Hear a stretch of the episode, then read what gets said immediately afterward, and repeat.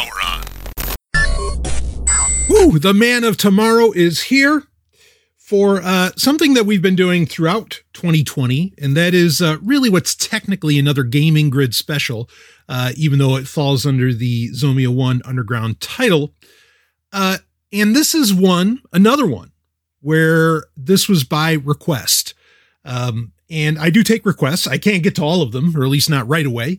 Uh, but I do keep. I, have, I actually have a very long list of requested episodes uh, by Sovereign Tech listeners. But this happens to be a fairly recent one, and it's one that is going to fit in with some uh, near future releases. So I figured, what the hell? Let's bump it up in order uh, and get it out. And the request was by a great listener who clearly understood, uh, because they said so um, that they know I think that smartphones are horrible for gaming. And this is mostly true. Um, though there have been games, and I think I've done an Android games top eight in the past, but we'll update it for 2020. Um, there are some games that actually it works pretty well for, and it's also handy, which I think for a lot of people is why mobile gaming is such a big deal. Uh, I don't mean mobile gaming like the 3DS or Nintendo Switch, but you know, mobile gaming in, in the smartphone sense, uh, is because it's something that is there. Uh, but really, I have to admit that there now, while a lot of the games, so we are doing an Android uh, Sovereign Top 8 uh, video games. Now, while there are some games on this list uh, that impressively, actually, a couple of them I can think of are at their absolute best on smartphone. Um, they are some, many of them are also available on other platforms. If they weren't originally years ago when they came out, they are now. So, in fact, I think for only a couple of these games are they only available uh, on smartphones. Now, this is particular to Android.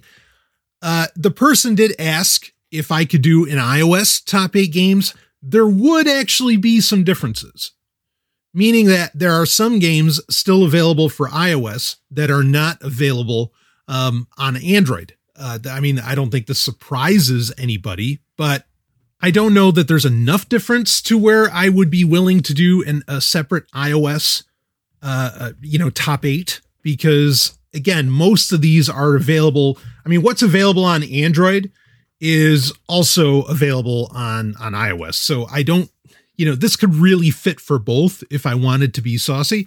But I mean, as far as, you know, I'll say this in the onset probably the two largest omissions that aren't on Android, but are on iOS, uh, that are fair at the very least, fair experiences. But you have the classic uh, BioWare RPG, that being uh, Jade Empire. And it's actually a pretty good experience on iOS. Um, this is, I mean, Jade Empire, and if you want to be particular, Special Edition. Uh, Jade Empire Special Edition is one of my favorite games of all time. Um, it plays much like Star Wars Knights of the Old Republic, which, by the way, is not in this top eight, but that's another one where it does a pretty good job on mobile. If you've never played it, it's not a bad way to get that experience in. Same with Jade Empire, though admittedly for both of them, you're going to do much better uh, by playing them on, you know, on a PC uh, and having those, you know, more, I'll say intuitive uh, and precise controls. But the control schemes for both Jade Empire and actually Knights of the Old Republic both play very well. Now, Knights of the Old Republic is on Android and iOS. Jade Empire is the one that's unique uh, to iOS, but I think very worthwhile. Um, Another one that I think is still only on iOS is the latest Galaxy of Fire Manticore. However, with that, you you get a much much better experience with really really tight controls on the Nintendo Switch. Um, just like with, I mean, a game that could have been on the top eight list here uh, for Android is Galaxy of Fire 2. Galaxy of Fire 2 HD is available on Steam and when you get to break out, you know, an Xbox controller pl- to play that instead of having to rely on touch controls, you're in for a much better time. And I mean, certainly that's true across the board, which is where I will mention in any of these, you know, if they're if they are available on other platforms and if that's if there's a better experience. A game will not have made this top 8 if the controls are so fucked that you know, there's just there's no way that you could play it with any real efficacy on, you know, on mobile. I'm not going to include them here because if that were so, I mean, there's a wholly different, you know, I mean, this list would actually look very, very different. There'd be a lot of Sonic games, uh, you know, that we would mention here. Um, there would be, I mean, there, there'd be plenty. Uh, also, interestingly, Super Mario Run, like some of the some of Nintendo's games, like Dragalia Lost, uh, Animal Crossing, and even the Fire Emblem game. I mean, they're they're solid experiences and they have solid followings. Um, and aside from Dragalia Lost, which it's interesting that that is a you know mobile uh, mobile first and new uh, IP for Nintendo. Um, you know, none of them are compelling enough and certainly there are far better experiences to be had in those respective franchises, minus Dragalia Lost, uh, on other platforms. So those don't really fit the bill here, even though Super Mario Run was, a, you know, a solid game.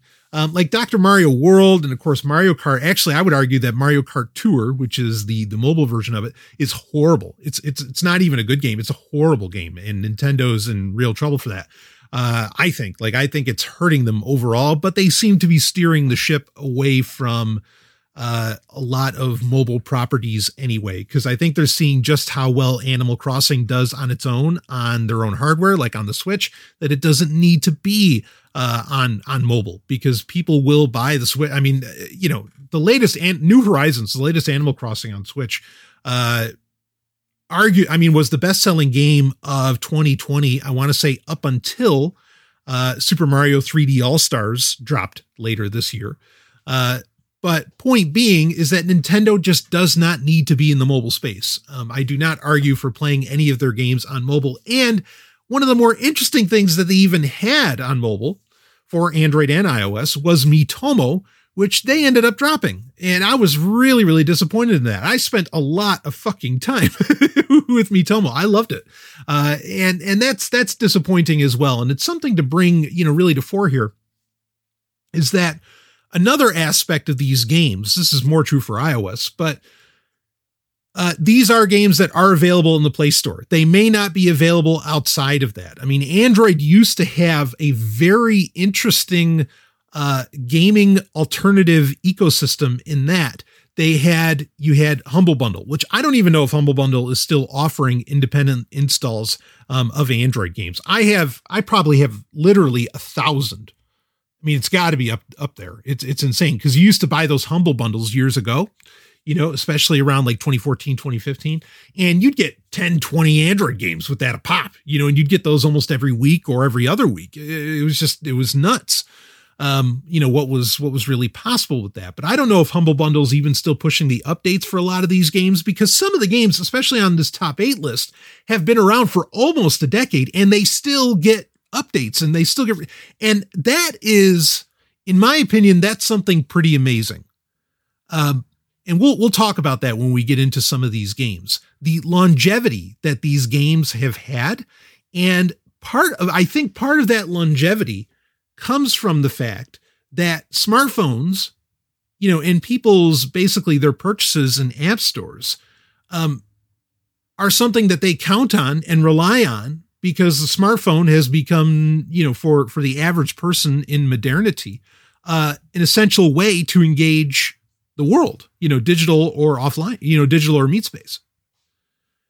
So that's pretty key, key here. But I mean, also Android used to have, I mean, you had Amazon Underground where you had like unlimited games you could play and Amazon was footing the bill for, um, you know, for in-app purchases and everything. I mean, there used to be a lot of really interesting third party things going on, uh, or, or should I say third party app stores, uh, going on for Android.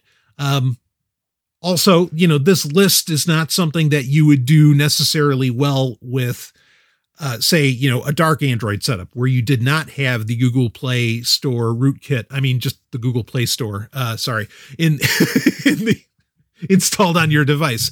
Um, this is for if you have the Google Play Store. Uh, and in fact, I mean, there, there's an interesting argument to be made for uh, the Google Play Games app which I feel like Google is kind of detaching from to some degree, but there are some great games available right in that.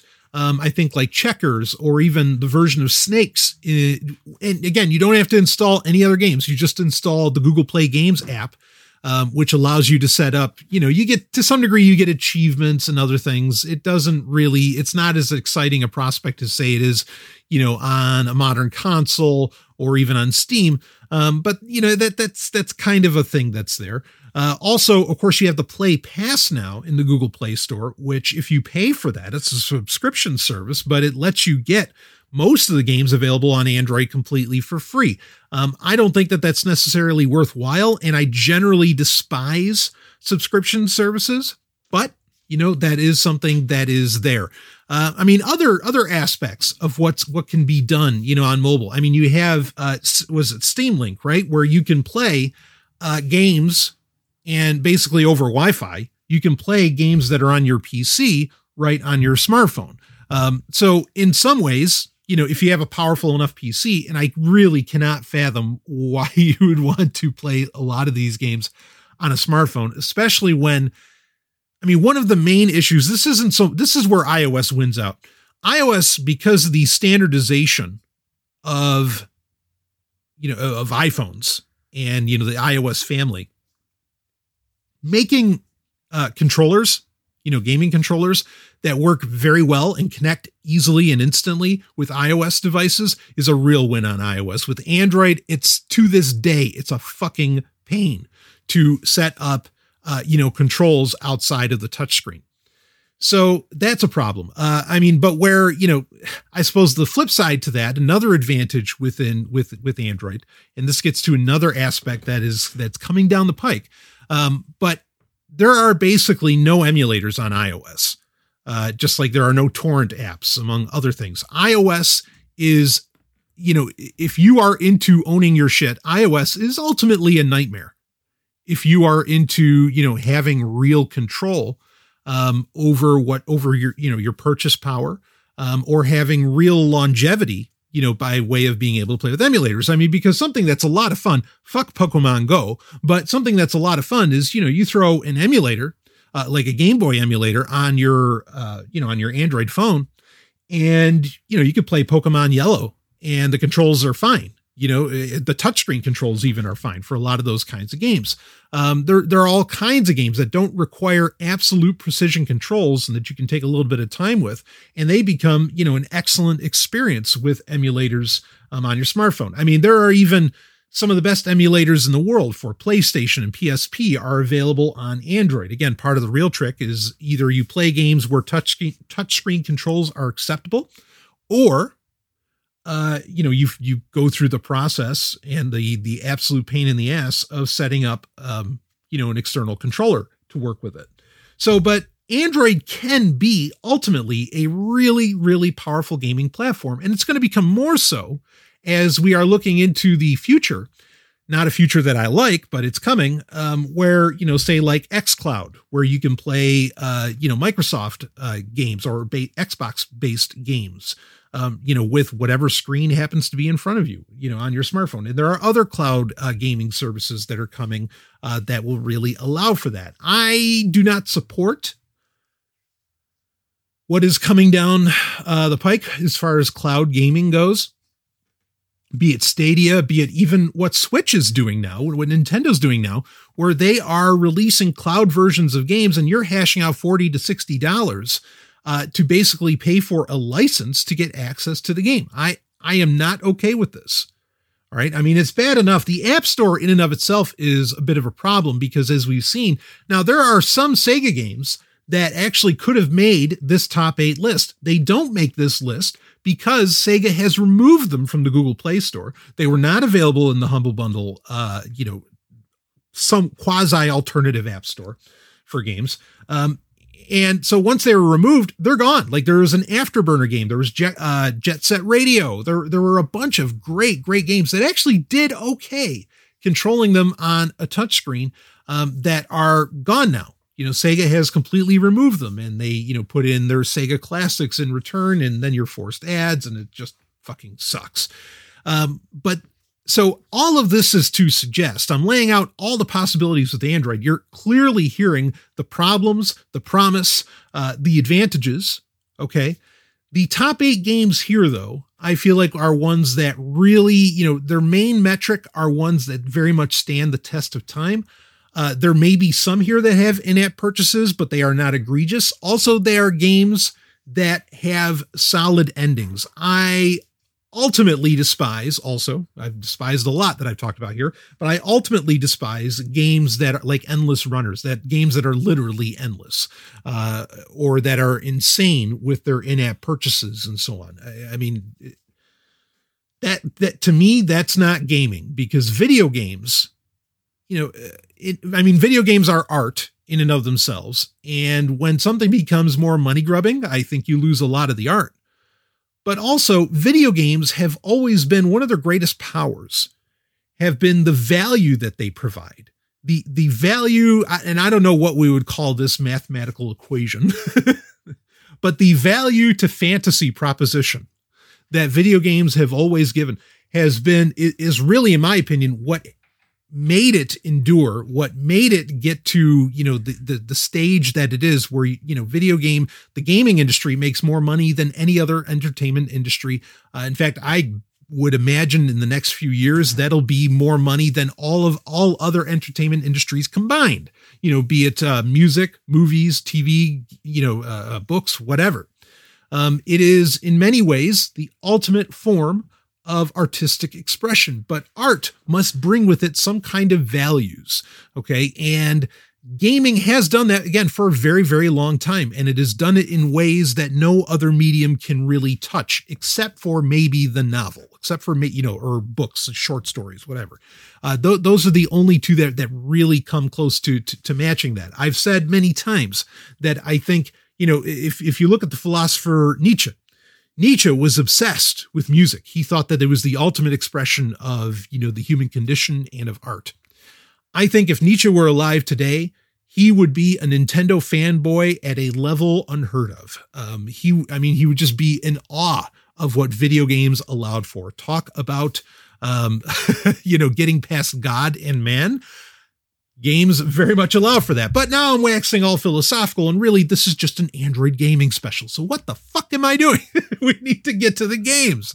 Um, but bottom line being, Android can be a very powerful gaming experience. Um, looking towards the future, before we get into our top eight, I think that Google TV, where now you have glorified Chromecasts that have onboard storage and work as independent Android devices again. And I say again because Android TV was supposed to be a thing years ago that was supposed to deliver on all this. But I think that, I mean, granted, Google has Stadia, but if Google has Stadia as well as what's available in the Android App Store, particularly some in this top eight, um, they position themselves very well uh, and to do very well in in gaming. Um, gaming, uh, you know, I've said this many times on Sovereign Tech. It's gotten to the point. It is such a large. You can't. You can't even call it.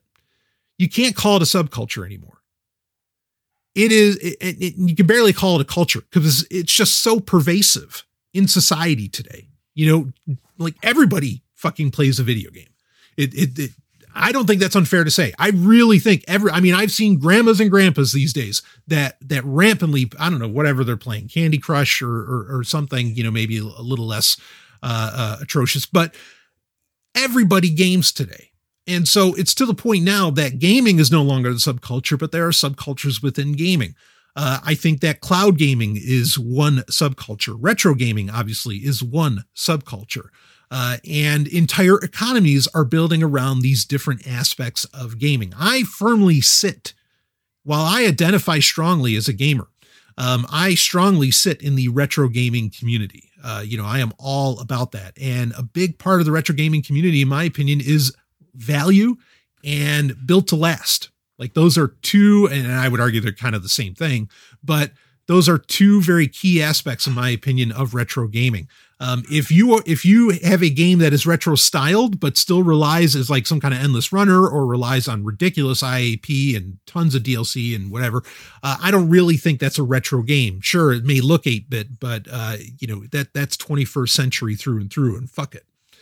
So, you know that's a key thing to understand here is that there are a lot of different it's not even a matter of what plays well, what has tight controls, what has great graphics, or what has uh, you know graphics that provide the fidelity to what is being presented and all that. It's not even necessarily about all of that anymore with gaming. Now there are entire philosophies behind gaming, which I think are I think is really important to highlight and probably in the next 20 years people will talk about a lot more there will be entire you know psychological studies um, on the matter i am sure but until that day I think why don't we go ahead and let's just start talking video games, baby. so these this is the sovereign top eight games on Android. Um, it's a shame. Uh, well, I said I'm going to get into the games, and then here I start getting into another subject. I will say quickly, it's a shame that basically the entire tablet space has really died um, in in Android with with the Android platform in general. Now, what's taken its place in a very real way are Chromebooks. And Chromebooks can make some of this a little bit easier where Chromebooks can recognize obviously a USB controller or a Bluetooth controller very easily. But just because Chrome OS can do that does not mean that it translates to being usable um, you know in Android games that you can install from the uh, you know from the Google Play Store onto a Chrome OS device. That what is nice though, and and because I, I want to lay this out, what is nice by playing some of this on Chrome OS is that you usually can use the keyboard, and sometimes that can allow for a certain degree of greater precision. Um, but something to keep in mind is that not everything that's in the Google Play Store on your smartphone is available on the Google Play Store on your Chromebook. So that's not always possible. Um, and and sometimes the keyboard controls don't actually work that well either. Uh, so you know, if you are interested in, well, I have a Chromebook, so I'd like to play some of these games. You might want to hope. Not that I like touchscreens at all, especially on laptops, um, but you might hope that you have a touchscreen uh, on your you know on your Chrome OS device uh, because that way you're more guaranteed to be able to you know play the game if it, again if it's available even on your Chromebook. Uh, it's another thing that stands tall with Chromebooks. You know they have access to all. Uh, of these, or not all, but many of the games that have been developed or even ported, and some of those ports are really solid uh, to Android. Uh, and you know, and you can rock them right there. For example, the aforementioned Knights of the Old Republic, you can do that with. Uh, another game, actually, and I want to mention it because it's not on this list, but it is very, very well done uh, for for mobile, and that is Final Fantasy IX. Um, now there are other Final Fantasy games. There are also actually the entire or most of the Dragon Quest series, uh, or what used to be called Dragon Warrior in the United States. Um, those are available, you know, a lot of that's available on Android as well. Most of those play perfectly well and are a great experience, especially the Dragon Quest games. Um, there are some like like Chrono Trigger is available on Android. That is not a a good experience. So it's not always true that it's a great experience, but a lot of them really are. Any of the Dragon Quest games could have made this Sovereign Top 8 easily. Final Fantasy 9 could have made it easily. But these are games also where I think their best experiences, frankly, are elsewhere. Like for most of the Dragon Quest series, its best experience is on the DS or 3DS, or some of which have been recently, you know, re-released on the Switch. Um, but let's get it. Let's do it. Let let's all of that said. So I think we have a very comprehensive understanding of what's possible, what's not, what the future perhaps may be for gaming on Android. So let's talk about what can you play right now in 2020 that is a solid experience and one that probably isn't going to get taken away from you anytime soon by getting delisted uh, in the Google Play Store. So I'm going to start this off. As I often say, if you're on the top eight, you're already basically a number one right? Ultimately. Uh, but every once in a while, I do say, okay, what is the best, you know, what is actually the number one, you know, in a list of top eight, even though all of them could really be number one because they're already in the top eight. And I'm actually going to start off with number one. Um, this is a game. This is a game of games. this is this is a game that is you you really can play just about anywhere um, has been available on any platform in any way remotely remotely related to games, electronic or otherwise. Uh, out there, I mean, it, it's it's one. It it's just the game that will not die. and has seen so many different iterations and frankly in when it comes to its video game iterations has seen a lot of different releases with a lot of different feature sets um, it has really i think there while there are uh, uh, changes or updates or upgrades that i think that could be made to this version this is easily the best version available anywhere uh, and in its history in my opinion and the game we're talking about, again, this is the, you know, I, I think you could kind of like how they they would say that the Bible is the book of books. This is the game of games, in my opinion. Um, and that is Risk. Risk is just, it's that game. I mean, while there are competitors to some degree in its space, like say, I don't know, Stratego and some others, Risk is just, it is that board game that just won't fucking go away and the um, just the amazing uh, different versions that have existed of this game for so long. Like there's the what is it the 2249 AD version. Um, there there have been so many different ones over the years. Uh, and there have even just with the traditional, without you know releasing an, an entirely new edition of the board game, um, there you know there have been just with with the standard risk board with you know the the world map before you. And i mean folks if you don't know what risk is everybody knows what risk is. It's the game of world domination right? And of course that's the game that you know most people play in this like well ooh, wait. Uh, or at least the ones that wear suits. No no oh whoa i gotta slow down. This is just an android gaming special for fuck's sake. Okay. Um, even with just you know the world map board the standard risk board there have been so many different uh, uh, like instead it'll be like capital risk where instead of world domination it's take over the countries that contain the capitals of, of various countries or continents. Um, it, it's really i mean this is such an adaptable game. It's that's why i call it the game of games i mean if we were to take a broad you know view abstract view of games in general, video, board, whatever, Risk would, if it's not number one, it'd be in the top three. And the only things that I think that could really top it would be like Dungeons and Dragons and maybe chess. You know, like that, that's, that's the kind of company, that's the tall cotton that this game, that Risk stands in.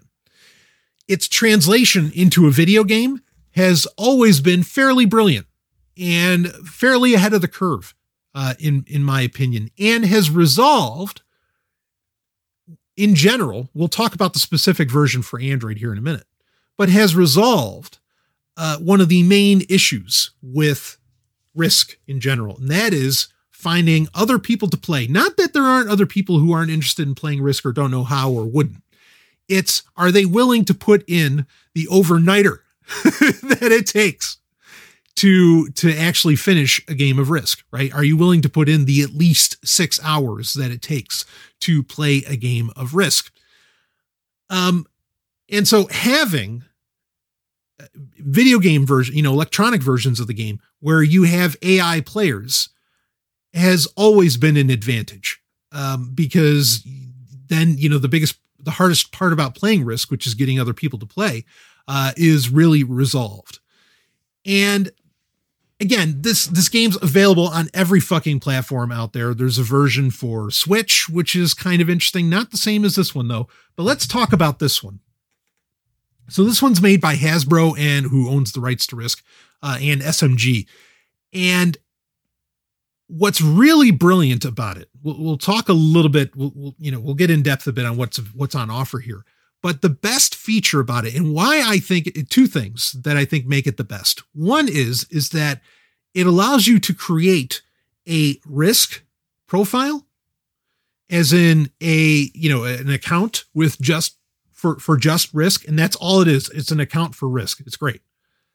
And I mean, it makes sense because so many people around the world take this game so seriously with that risk account, wherever you install the SMG version of risk, it carries all of your in-app purchases with you. So there's value there because you can buy a ton of different map packs and they keep releasing new map packs.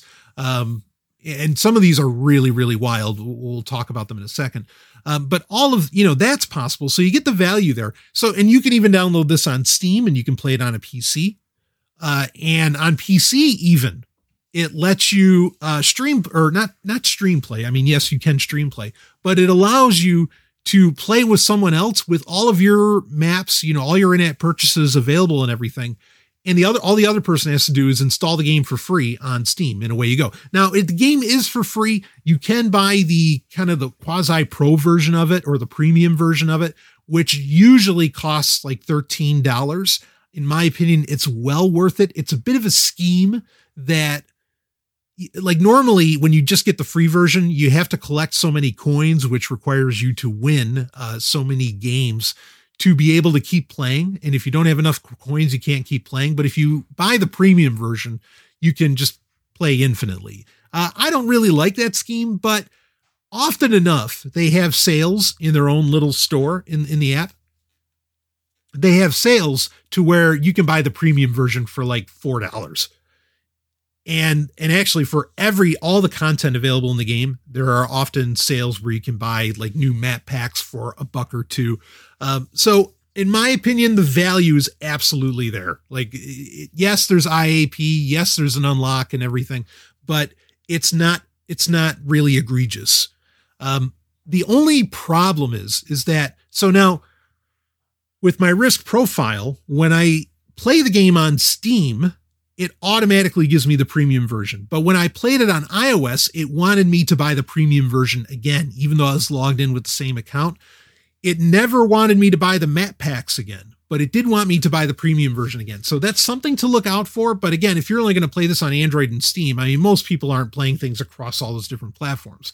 But if you're only going to play them across a couple, uh, you're good to go. Make that risk profile, and and I mean, all all the DLC or all the you know in-app purchases you get will just you know go along with you as will your record and everything and I mean it's it's really really slick. Now, so that's one great feature of this. The other great feature of it is that you can speed up and and there have been PC versions that have allowed for this, but basically you can you can just hit a button, a little arrow button at the bottom of the screen and it will instantly run through whatever all the AI players want to do, and it will get to the next human player right away. So it solves the other problem, right? Not only of finding other people to play, but you can actually knock out a game of risk. I mean, depending how good you are, you can knock out a game of risk inside of like 20 minutes to an hour. Games that would normally take, if you were just playing other humans, or if you didn't have the speed through process, games that would normally take two to six hours or longer to play. So that makes it alone the best version of Risk, in my opinion, ever made. Uh, as far as like more or less the stock game, I mean, we could get into the different versions of the board game, and that, that that that's a different conversation entirely. But as far as like the best way to play it, this is it. Um, and it does, you know, the touch controls because it's basically a board game and it's turn based. It's not something where you need the quickness. It's not something where you need really tight controls to handle it. Obviously, that's not a part of the equation at all. So the touchscreen works great. Um, you know, it's nice when you do it on a PC and you use the mouse as well, but the touchscreen does just fine. So uh, the advantages also are that you know another part that takes a long time with risk is like laying out all the pieces right and and you know if you're playing it in meat space with people with this, it all instantly lays it down, but you have so many different options of things that you can put in. Like you can set up blizzards, which basically keep uh, like certain, it'll block certain countries from being accessed, and that changes the nature of basically every map that you play. It, it more or less allows you to randomize every map that's available. But there are some odd 50, I want to say, there's like 50, 50 plus maps, different maps available. There's the Arctic, there's Pangea, there's uh there's even there's some really weird ones like with the zombie map pack that put walls between different rooms of like say a mall that's getting invaded and everything. Uh it's I mean it's really really cool. You you could play this for fucking ever and you know they can keep making money by devising new map packs that you know require all new strategy and everything. I mean I in my opinion, you know, get me on a standard risk map, I can't lose. Like I, I just I have the proven strategy. I know how to it like it's it's so easy. And so having all the other map packs, I mean, just turns it into uh, you know, a much livelier game, a whole new game. And there have been some map like the hardest map pack I've played so far is probably Turkey. I mean, it it is a pain in the butt to to to really win at that because there's so many countries that are border countries. You have to build up so many people to, or you know, so many armies uh, to be able to withstand and hold, you know, any attackers and, and hold a country uh, or hold a continent. But it's just so brilliant. Um, again, a lot of, and you can do online play, obviously, with other humans. You don't have to just rely on the AI. I mean, I I play on the expert level, which is the highest. I wish they had one one higher, uh, because the ex even the expert AI doesn't seem to operate under the idea of okay, if anybody like takes a continent, we we've got to break it up. You know, we we we can't let them hold the continent. They'll they'll, they'll just let they could they could have 20 guys, you know, 20 armies next to a conquered continent that has a border with only one army on it and they won't take that out. And it's I mean that's just the simplest thing to do. But the AI certainly can present a challenge. Um, I mean, I do still lose, you know, particularly on other maps. Again, I don't think I could ever really lose on a standard risk world map. Um, but you know, any of the other 50 some odd maps, uh, yeah, there, there's times where I still lose. I mean, so that's pretty good for an AI, frankly, uh, because I mean, it's just if there's any game that I'm fucking good at, it's it's Risk. Uh, so lots of fun. It also allows you. I mean, you can do, uh, you know, you can do two player or multi, not just two player. I guess you could do six player, and it does it does top out at six, which that's pretty standard for Risk. Uh, but where you could just pass around your device, and so you could all play on one device. Um, you could do local play as well if you have multiple devices. I mean, just there's infinite replay value, infinite value in general, and just possibilities with this. It is easily the best game on Android. Uh, and again, it is also available on PC. What's sad is, is that I also have Risk on Switch, but it's not the same one. I mean, a lot of mobile games have been ported to Switch and have been done very well, as you'll see as we go down the rest of this list. Um, the version on Switch is run by Ubisoft, and it's very pretty. It's very interesting. It has a really futuristic design to it. It's not like 2249, but it has a, an interesting futuristic design to it. But I really wish it was just this version. I don't know why they went with the Ubisoft version. And the biggest problem with the Ubisoft version on Switch is that it does not let you speed up, um, you know, and automate like a lot of the other players it's a complete fail. Uh, I mean, it makes it, it doesn't make it unplayable. It still looks nice. And it would be fine if you're just playing with other humans, which, you know, Switch can do like, you know, just four Joy-Cons alone. I mean, uh, so the possibilities are nice there, but it's really not that great experience if you plan on taking on, you know, the computer players more so than human ones. Um, and the multiplayer doesn't, you know, like I, I don't even know if it has necessarily or i think it does have some online multiplayer but it's nowhere near the community that exists obviously around the smartphone you know smartphone version because everybody has almost everybody has a smartphone um, so that risk takes my number one spot i could keep talking about this game the, frankly the whole show but there's there's just so much to do there there are you know the uh features that they could add in is if they would put in like risk 2249. I mean, they allow you to do capital risk. They allow you to do some like you only have to conquer two thirds of the world. They, they allow for some different gameplay styles. But if they brought in like r- the really different, the experimental gameplay styles that a lot of uh, franchise versions of risk, like Star Trek Risk or some of the other ones like that, where they they've really brought in you know very very different uh, styles of gameplay um, that would, I mean, that would put this game right over the top. So this isn't just like one of the best this isn't just the best android game ever. This is one of the best video games ever period. Particularly this smg version of risk uh, just because of all the possibilities that it gives you. I mean you could just play this for fucking ever. And the fact that you know for the first time what's so addictive about it in a very real way is that you can play a game of risk a complete game of risk of world domination again inside of probably you know 10 20 minutes depending on how good you are. And i think that that's fucking dynamite uh, so there's our number one spot. Um, let's move on to another game before I just keep talking about risk this whole time. I mean, I got to tell you, folks, you know, if you were interested, if you're in the Telegram group for Sovereign Tech and you're interested in rocking, taking on the Golden Stallion in a game of risk, we might be able to make that happen because I think you can do private, uh, like private maps, uh, you know, in, in private uh, games against each other. So I, would love to do that. Um, but moving on. Number two, is another one of these games, and this isn't a point that I brought up with Risk, but I want to bring it up here for this one. Uh, number two is Plague Inc., a game that in 2020 has become infinitely more popular. Um, it had been for a very long time accused of essentially uh, copying or cloning uh, the very popular, I think what was initially a Flash game, that being Pandemic, uh, which that was by Dark Realm Studios. And Dark Realm Studios went after uh, the developers of Plague Inc., which is Endemic Creations. And now I think that Dark Realm Studios has said, okay, no, you know, Plague Inc. isn't a clone, uh, whatever. Uh, but Plague Inc. definitely has become far more popular than Pandemic uh, ever was. Not to say that Pandemic isn't still popular, it is. Uh, but but Plague Inc. I mean, Endemic Creations basically only made this one game at the time. They have released another. We'll talk about it. They basically only created this one game, but you know, it's one of those cases, kind of like League of Legends and some others, where okay, yeah, but if you make one great game, you don't need to make another. you know, like you don't have to be that that kind of uh, uh, you know game studio to where you're cranking out you know five, six, ten games a year.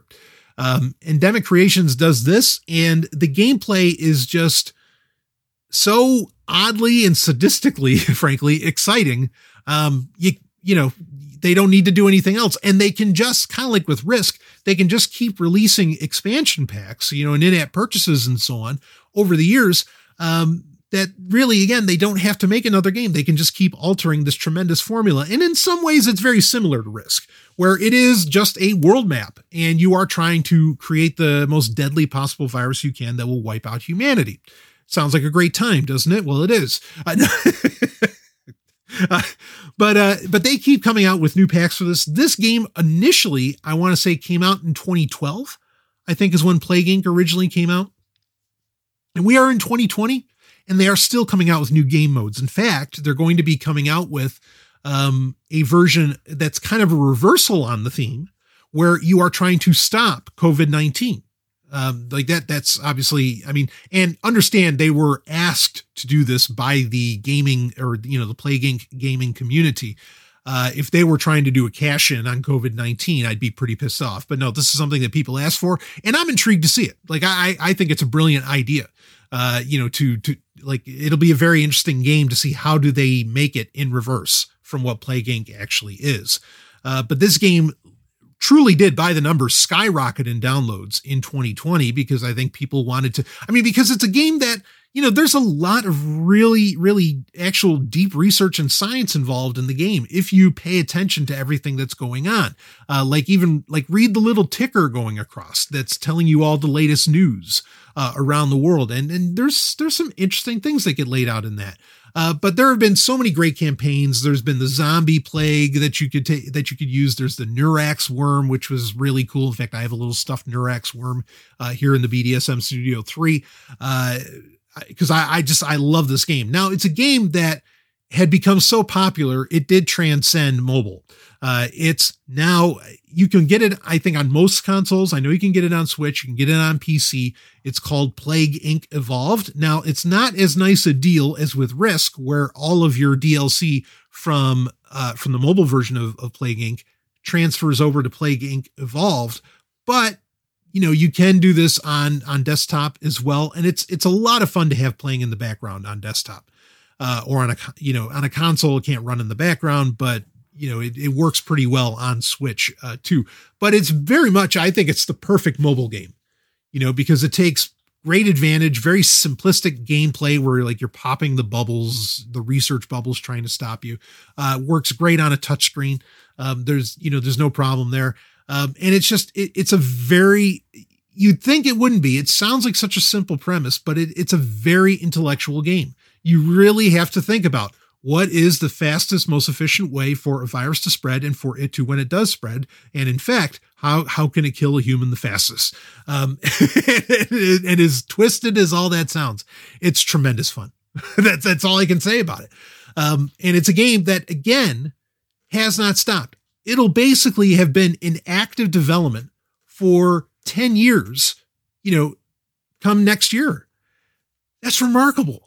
Uh, that I mean, and Endemic Creations is still making plenty of money off of this thing. Uh, I love that. You know, it, despite the very uh, uh, throwaway and fly by night nature of the mobile space in general, some of these games, which again, people expect to play them across their smartphone, you know, when they get a new smartphone every couple years, or some people are every six months or whatever. Uh, you know, people expect that continuous app experience across their devices. And so that kind of pushes game developers to keep their games actively developed. Also, they have to keep, you know, writing for them because you get new versions of Android every year and you got to make sure that it's compatible and so on. So it's created a very interesting, long lasting uh, development cycle that I applaud. Now, not every game does this, and there's plenty of games that have just died and fallen by the wayside. But the great games where companies like Endemic or, you know, where, where game studios have, you know, really do great bank on them um, it's working out very well for the gamer in the end. And Plague Inc. is one of the top examples of that. Uh, just a brilliant, brilliant game. Now, and I guess we'll just make this our, our third on the list, even though I, I had it in a bit of a different ordering. Um, and that is Endemic Creations' other game that they made, which is Rebel Inc. Uh, and it is kind of a side story to Plague Inc. in a way, even though Plague Inc. doesn't really have a traditional story. But Rebel Inc. is about is kind of an, an RTS, kind of in a real time strategy where you are dealing with a post war, you're managing a post war economy and dealing with you know insurgents and blah blah blah and all this. Um, I'm not going to spend a ton of time describing it because it's really something like there's so much going on in the game. It's really something you have to play to see, but it is probably the best real time strategy on mobile that you can play. And most of the time, in my opinion, real time strategy does not work very well um, on on mobile, but in this case, it does. Um, so, you know, it, it's a game that came with a lot of warnings because, like Plague Inc., it deals with very real, instead of, of course, medical, in this case, political scenarios um, that you know the, the developer wanted to be sensitive to, but they ended up making a great game out of it all. And I think it actually really makes you think about the political realities in the real world when you play this game. So I have to give it a lot of credit for that. Um, and because I can barely think of, I mean, the only game that kind of comes close to in any way dealing with very real political situations, aside from, you know, something made by like Paradox Interactive, like Europa Universalis or Crusader Kings, uh, maybe World in Conflict was and that's a PC game. That was the only game that came even close to trying to deal with, you know, the very real harsh realities and the gray areas that exist within, you know, the political sphere for conventional people. Uh, Rebel Inc. does a tremendous job of that. And I'm not saying it's, you know, a good thing, but in the gaming sense, it makes for an incredibly engaging game and a, and a fairly unique experience. I don't think Rebel Inc. has caught on as much as Plague Inc. has and because it is more complex certainly even though plague inc. is still a complex game it's not something that is that has moved on to other platforms right? Like it hasn't moved on to pc as far as i know. It has not moved on to uh, consoles like the switch or whatever which you know keep in mind the switch has a touchscreen built into it. It is tailor made for porting any mobile game to it. Uh, that's why a lot of them are on there.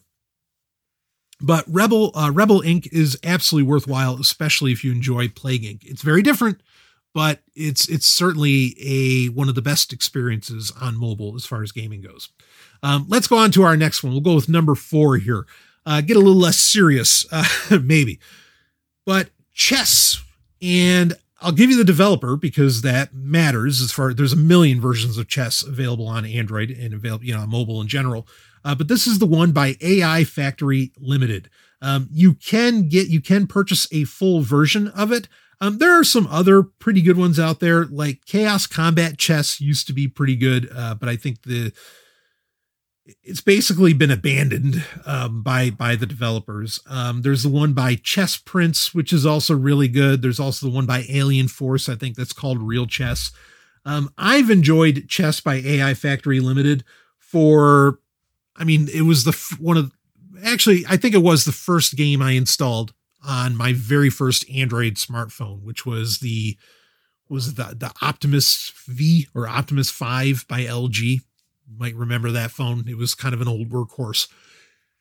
Uh And I mean, it, it's chess. You know, it allows for some multiplayer. You can log on to the web version of it to play it there as well. Um, the AI is pretty tough. It does a good job of teaching you the game if you're new to it, but it is just chess. It's not a hard thing to to deliver on, but it's another one where you know there's a lot of customized rules like timers and all this stuff, and the AI is it's probably the best AI I've seen. Very simple presentation, but I like that. It's chess.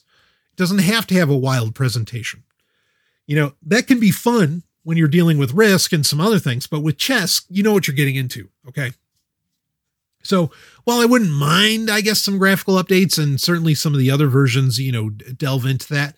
Um, this is, again, I think it's probably the best chess AI out there. And that's really what's key for a mobile version of chess in this case. Uh, so that's the one, again, chess by uh, AI Factory Limited. I don't think you can go wrong with this one. Again, you, there's plenty of them, but that that one really takes the cake. Let's move on from that. Uh, let's go to number number four. Well, no, wait, this would be number five. Um, number five would be the latest and I'm kind of surprised there hasn't been another one. It feels like this one's been out for a few years. Uh, the latest jet skiing opus from Vector Unit, that being Riptide GP Renegade. Now, Renegade, as compared to the two previous games in the Riptide GP series, one and two, that's all they were called, um, has a bit more of a story mode to it and kind of plays like classic Need for Speed but Need for Speed where you're not the cops, you're running from the cops, you know, and you're against the cops. And hey, great. you know? uh, I I used to love the Need for Speed series. And then when you started like they started making you an undercover cop or you know basically when you started working for the law it lost its luster it lost the, the you know the rebellious edge that made it so fun um you know, to, to play the Need for Speed games. But I digress. Uh, what these jet ski games, which they're jet skis in the future, uh, what they remind you of would be, say, like Midway's Hydro Thunder or Arctic Thunder. It has that arcade style gameplay. Um, it has a very unique way that you, you know, do touchscreen controls where like you flip, uh, you swipe in certain directions that allows you to do varying tricks. Uh, and, you know, doing tricks on it gives you, you know, turbo boost and then you can finish the lap faster and everything. The story is kind of cool, you know, kind of like wrongly convicted racer, blah, blah, blah. Uh, you know, now making his way through the underground. I mean, it's basic stuff, but it's fun. It works. Uh, but the the real what really shines here, I mean, single player is great, and there's a ton of unlockables as far as different jet skis to get, different characters, and so on. But the multiplayer here, just like, I mean, this is the real successor that exists today for Hydro Thunder, uh, which is one of the greatest arcade. And, you know, if you had the Dreamcast, it was there too. Uh, one of the greatest arcade and console, you know, multiplayer experiences just ever. So much fun, just pure intensity. And water, you know, like driving something on water makes for a unique control experience right? And unique gameplay experience. And you get that here. And it's just riding the waves, tons of fun. And also, you know, it's kind of a, su- a successor to Wave Race, which Nintendo has, for whatever reason, not picked back up on. And I've talked about that many times when we've been doing Sovereign Top 8s throughout 2020 with past Nintendo consoles. Wave Race is one of the best games on any console it shows up on. Uh, Riptide GP, or in this case, yeah, Riptide GP Renegade uh, really fits that niche fairly well. Um, and it is available on Switch. It plays beautifully on Switch. Uh, it's available on Steam. It's available on basically every console you can imagine. Um, and interestingly, the hardware controls don't add too much in comparison to the touchscreen controls. Like the touchscreen controls, without the gyros anyway, uh, really do do a fine job. It's amazing how how well they work. Um, yeah, steering's a little tighter when you have an actual controller, but it's not that big of an advantage. Um, the real advantage comes with, you know, doing on-screen multiplayer, right? When it comes to playing it on a, uh, you know, be it on a PC or on a console. So, but Riptide GP Renegade, definitely one of the top experiences. Another one where it keeps getting updates, not necessarily to the gameplay so much, but it does keep getting patched and whatever. Uh, you know, and it is still you know worked on, even though it's been, already been out for for some years. Uh, the previous games in the series, there's nothing special in them that isn't in GP Renegade, so there's no reason to buy past versions. Like there's not some interesting story or anything like that. I wouldn't mind if there were, but there's not. Uh, Riptide GP Renegade's what you need, and the longevity of it really comes down to the multiplayer, which is just tons and tons of fun. So moving on, uh, let's go to our next game, and that is one that I reviewed on Sovereign Tech when it initially came out, and that is Missile Command Redux or Redo or however you want to pronounce that. Um, this is a game I think it's at its best on the Nintendo Switch because you have the option of using the controller or using the touchscreen and kind of that hybrid control scheme allows you to react with different levels of speed, which uh, makes things interesting. But on mobile, it plays beautifully. You know, it's missile command with just a lot of a lot of extra flashiness, and and it works as far as that goes. Um, it is not something.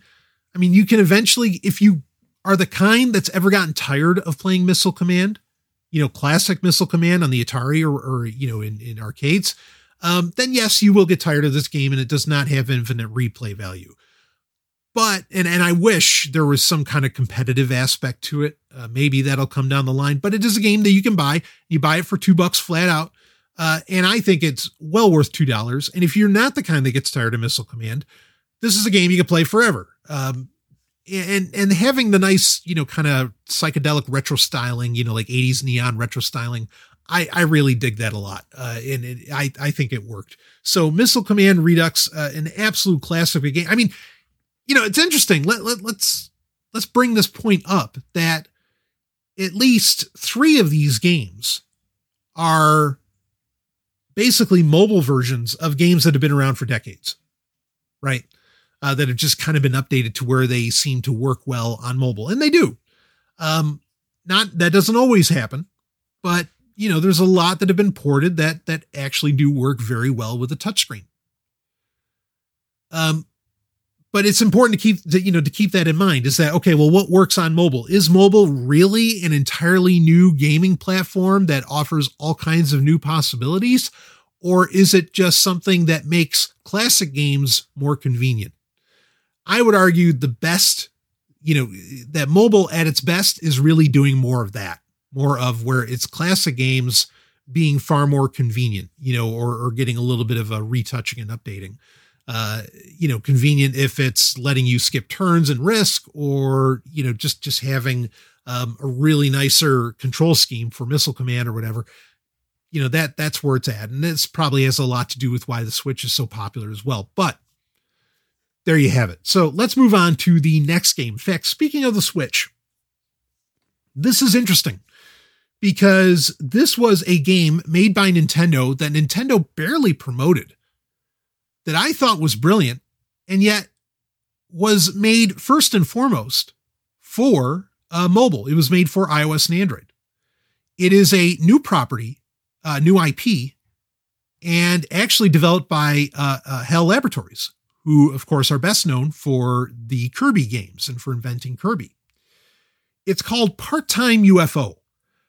And it looks like it has a, a style and a look much like Kirby. It's not Kirby but it has a look, you know, in in that vein. And you are basically a UFO, like a little cute UFO, and you're going around lifting things up, cleaning things up, a bit of a puzzler. For touchscreen, it worked very well. Um, just recently, Nintendo did a mini direct, like a surprise mini direct, where they announced games and all this other stuff. And they announced that Part Time UFO was being made available for Switch. Makes all the sense in the world for it to be there. Uh, they're selling it for like nine bucks. I think on mobile it was four bucks. They have a couple of exclusive modes available for the Switch. Um, but I thought this was a very cute, genius little game uh, that worked very well with touchscreen controls. And I mean, HAL Laboratories, I think, are masters of, you know, shall I say, addictive but simplistic gameplay. Very much, you know, Kirby's MO. And Part Time UFO delivered on that. Uh, if you haven't played it before and you have a Switch, getting the Switch version is probably the best because you're going to get the most game.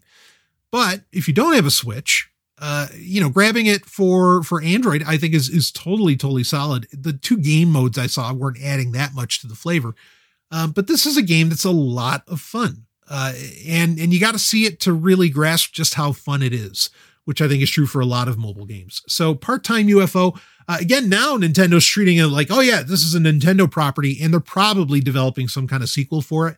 That's why they released it for the Switch. Um, but I was surprised that out of nowhere they're like, oh yeah, yep, here we go. You know, this is a Nintendo game, and we're releasing it for Switch. Um, it's well worth it though. I mean, I, I, thought it was a brilliant game when it came out years ago, and I want to say this came out like maybe six years ago. I've I have I've had this game forever. Um, so good good for Nintendo anyway. All right, let's move on to the next game. Uh, the next game is, and actually, I, I, guess this will be our last on the list. Um, this game is kind of hard to describe, but let me put it to you this way. If you are, and I, you're not expecting this, but we're going to do it.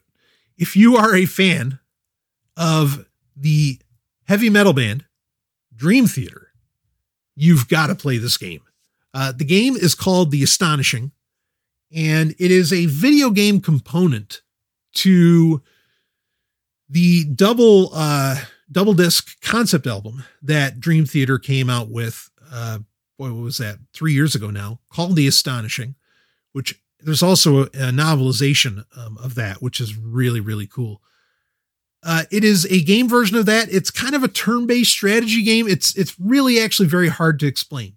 But when you check it out, and if you're into Dream Theater, and if you especially if you enjoyed the storyline uh, of, and I love the storyline in The Astonishing, where, you know, it's all about what is the NOMACS or whatever, where they're, you know, everything's being produced, like all, all entertainment is being produced by AI, and it's kind of lost that human element.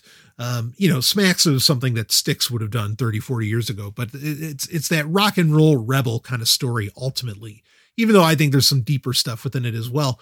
Um, to have a Dream Theater video game is mind boggling to me. Not unheard of. I mean, let's be clear here. In the 90s, you had some wild shit getting done by metal bands. I mean, there was a Queensryche game, right, that came out with uh, with Promised Land. There was uh, you know, there's an Iron Maiden game. I mean, it's not unheard of for metal bands to come out with their own video games. But, you know, today, it, it, I mean, this this came out a couple years ago. Uh, you know, in the 21st century, it might not be so common. Um, and for Dream Theater to do it, I, I think it's brilliant. I mean, you gotta you gotta cough up the four or five bucks for it, you know, initially. But again, if you are a fan of Dream Theater, it's here, and it's such a unique experience. Uh, and obviously, the soundtrack is tremendous. Um, that it it really deserves, in my opinion, to be in the top eight.